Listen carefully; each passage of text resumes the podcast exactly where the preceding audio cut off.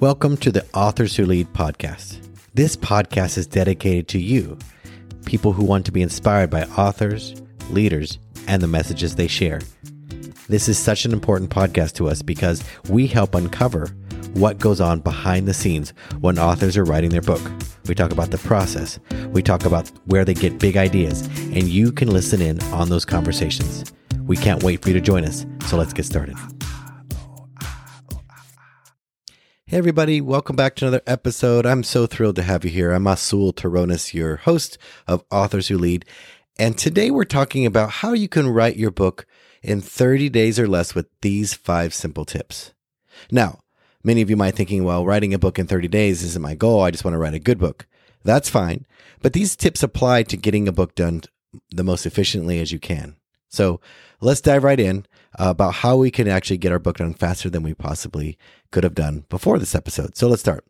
Tip number one, you don't need to be editing when you're writing. Now, many of us don't even know we're doing it, but we were trained in school to be editors. That's right. You weren't trained to be writers. You were trained to be editors.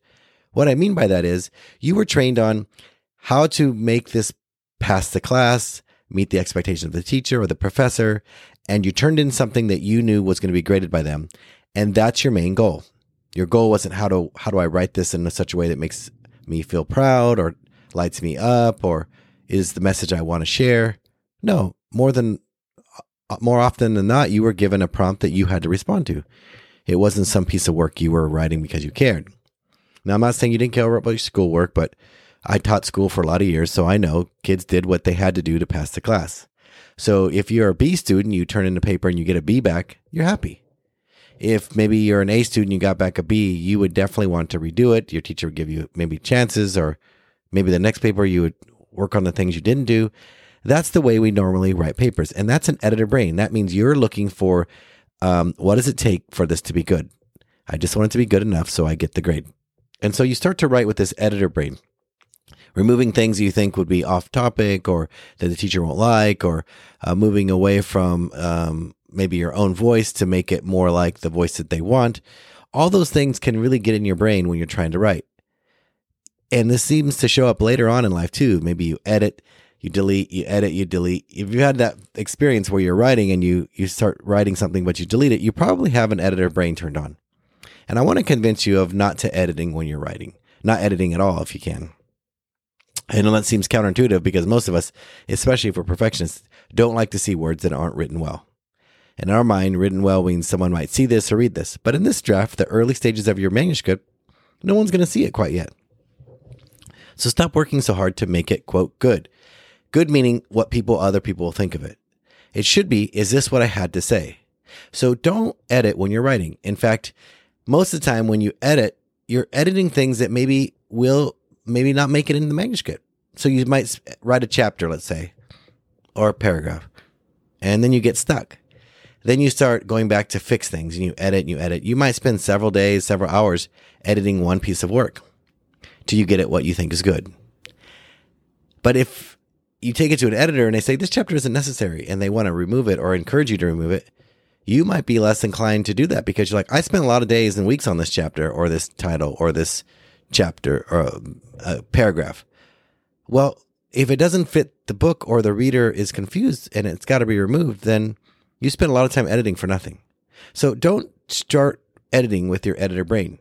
Your editor brain works very logically. It works on critique, analysis, things like that. And it's it's really good if you're trying to edit something to think that way, but it's not good if you're trying to create something. And that's why manuscripts get stuck. So tip number one, don't edit when you're writing.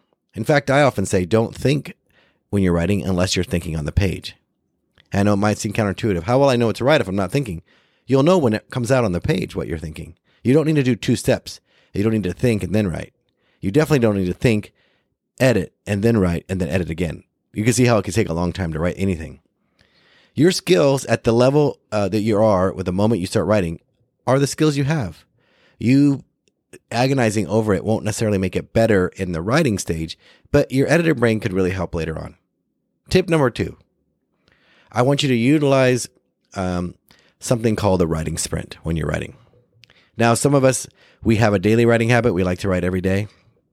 Some people like to go and write in uh, short sprints where they go away for a weekend, or they lock themselves in a room, they write because uh, they have Saturdays off or something like that. That's fine. But I want you to write your book with the idea that you're going to sprint it out, which means um, you're not going to sprint something if you're not intending to finish. So let's say you have a book that's fifty thousand words, or let's pick thirty. It's an easier number to work with. With fifty thousand or thirty thousand words, let's say your book is that long and you want to write it and get it done, but you only have a certain amount of time, and you figured, I can write one thousand words a day, then I could finish this book in thirty days. Or if you can't write it in thirty days, then maybe you say, I could do five hundred words every day, and maybe it takes you half an hour or forty-five minutes to write that, that amount of words. If you have a sprint where you're writing as much as you can within a week, so that within the thirty, peri- thirty days or four weeks period of time you've finished a manuscript, you'll have at least something to work with. Most people work on a book endlessly and never finish. And when they get to the end, they're just so overwhelmed, they just stop. And I want to help you stop that.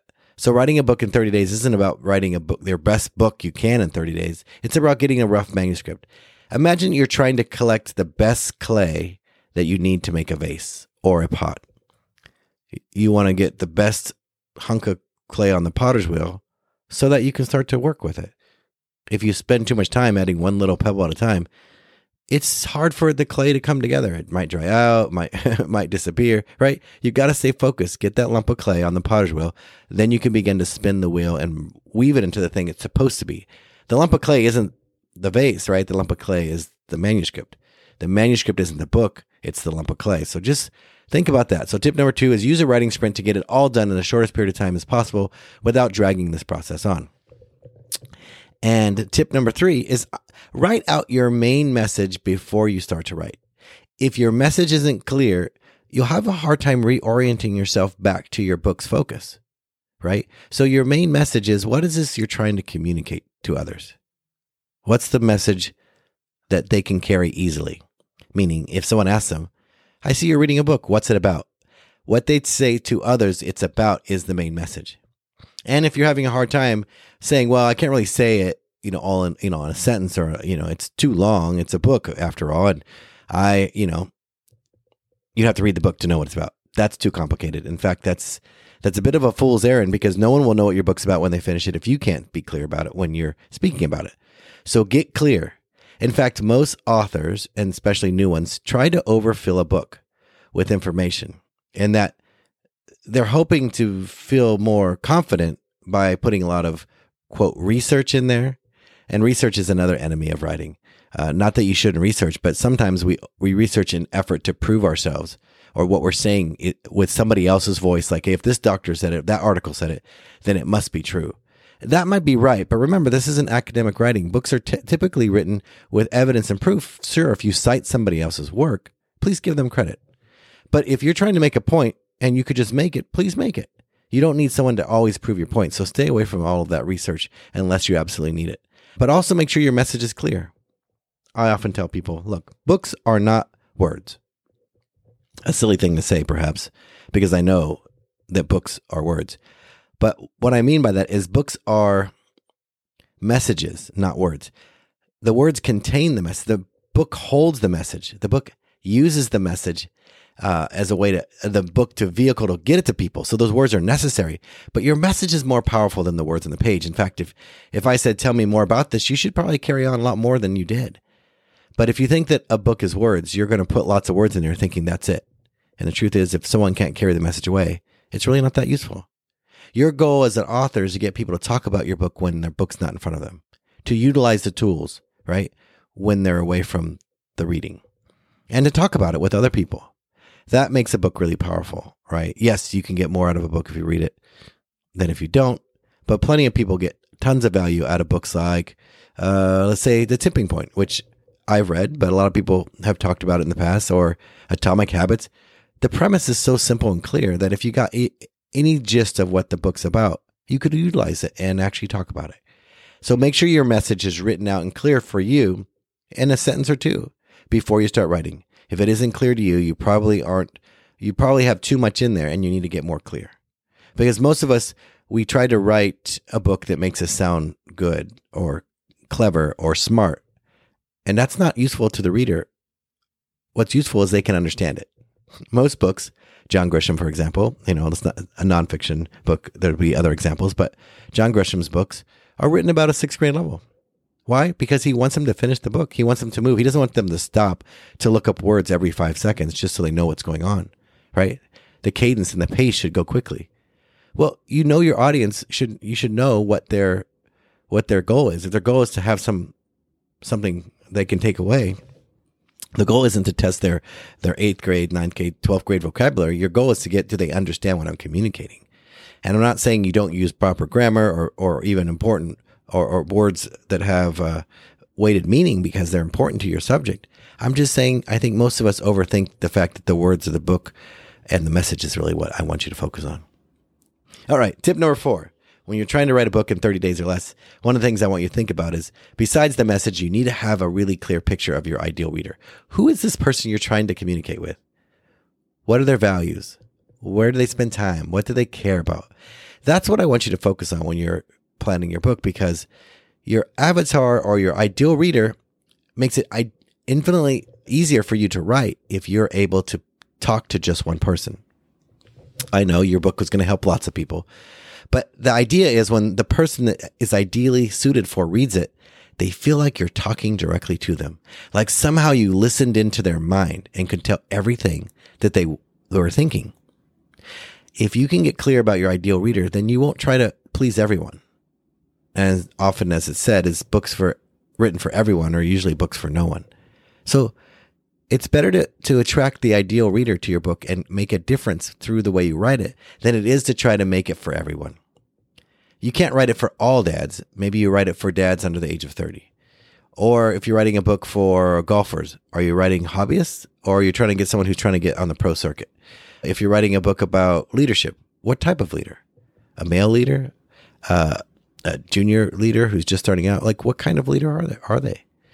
That will help you work on your tone and the pacing and the information you need to provide for them. So that combined with your main message and the clarity of that message and the clarity of who it's for, when you write, you can feel like you're writing a letter to that person. So they feel like they're really understood, because people will talk about a book and will keep turning pages if they feel understood. I learned this, this valuable lesson from the book Never Split the Difference by Chris Voss. It's not a book about writing. It's a book about a F B I hostage negotiator who basically talked about his life and how he uses those school, those tools to actually help relieve or release hostages.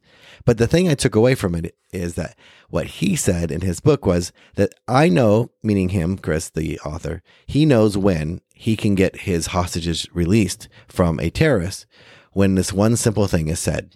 And that's when they say, that's right. When Chris Voss says, when he's able to establish a bridge of empathy where they feel understood, that's when he knows he can get them free. It's a powerful understanding, because when you have the idea of your message clear and the reader, and you're able to identify who they are and speak to them so clearly, they're like, that's right. That's me. That's how I feel. Then they have a more powerful opportunity to turn the page and keep reading. So making it easier for yourself by writing to only one person is what I recommend. Because if you try to write to everyone in that niche that you possibly could write to, you'll have a hard time keeping their attention. And not only that, you don't want to write to everyone, because you want to write to the people you want to attract, right? You don't want to write a book for everyone. You want to write a book for people that care about your topic. And if you're an author and a public figure, when you write these books, people are going to reach out to you, find you on social media, connect with you on LinkedIn. And if they're not people you want to speak to because you've called everyone, then you're going to find yourself frustrated. Or if you have a program or, or some offer it's made at the end of the book or in your website, if you've attracted the wrong people, they're not going to purchase or buy or commit to whatever program or offering you give, because you told them this book's for them, but then you wrote it to somebody else. You wrote it for everyone, and everyone is somebody else, right? They're just one person. And the last thing I want you to think about when you want to try to write a book quickly is set a weekly or daily word count goal rather than how much time you'll write. What I mean by that is some of us say, I'm going to write a little bit every day. And two things go wrong there. Number one, most people who say they're writing aren't writing, which means they're researching, they're Googling, they're editing, they're arranging, they're outlining. None of those things is writing. Those those uh, are definitely important, but they're not writing. So when you do writing and you set a, a word goal, meaning this is how many words I'm going to write in this period of time, you give yourself a better chance of completing your task. Because it doesn't matter if you work three hours on a piece of writing, if at the end there's only two hundred words and that your goal was to finish a book, you're going to find yourself falling behind.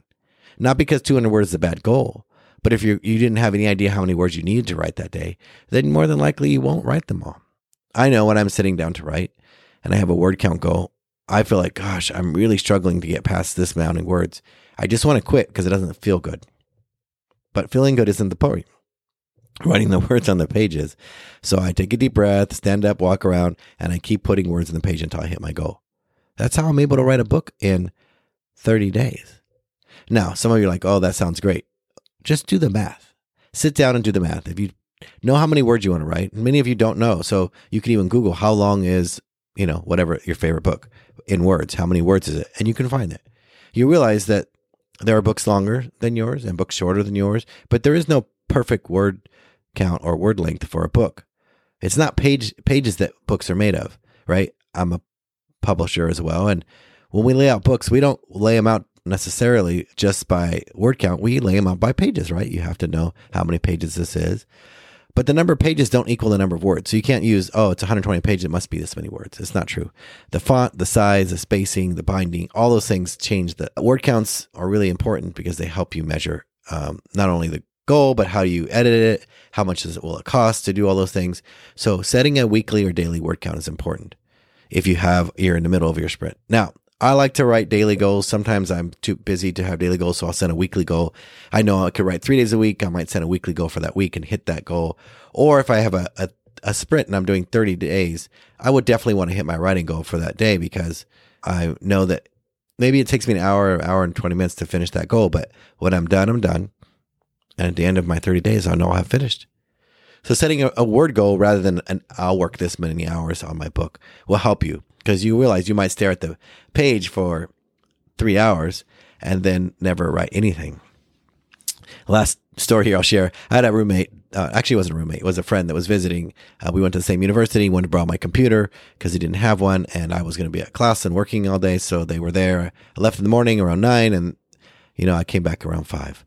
And they were sitting there when I left and when I came back. And they were sitting there, and, you know, I said, how's it going? And they nodded their head like, it's going, it's going. Okay, wish I had more. And the truth is, they had no more words on the page on the computer than when I left. No more words. So they wrote all day long, but had the same amount of words. So they wrote, deleted, edited, rewrote, put it back. But that's not progress. That's editing, but not progress towards finishing a manuscript or finishing anything for that matter. So I want you to think about these things. I want you to turn off your create, your editor brain for a while. That judges you, tells you it's not going to be good, what no one likes it, what if this is the wrong topic, what if they doubt I'm the authority. All those things are what editor brain does. It makes us judge ourselves and start thinking about things that aren't writing. The writer brain is the creative brain. And the creative brain was given to you at birth. You didn't have to earn it. You just had it. And school kind of, as Sir Ken Robinson has said in his TED Talk and his books, that schools have killed creativity. And to ignite creativity, you have to separate your brains and turn on the creative brain. And the creative brain, when it writes, doesn't have any bounds, meaning no limits. It doesn't have any judgments of whether it's good or bad. It just does the thing. And that's what you need to do if you want to get your book done sooner rather than later. I hope these tips help you. I look forward to hearing from you. Please, if any of these help you or you want to send me a note, reach out to me. You can find me on Instagram at Azul Terronez.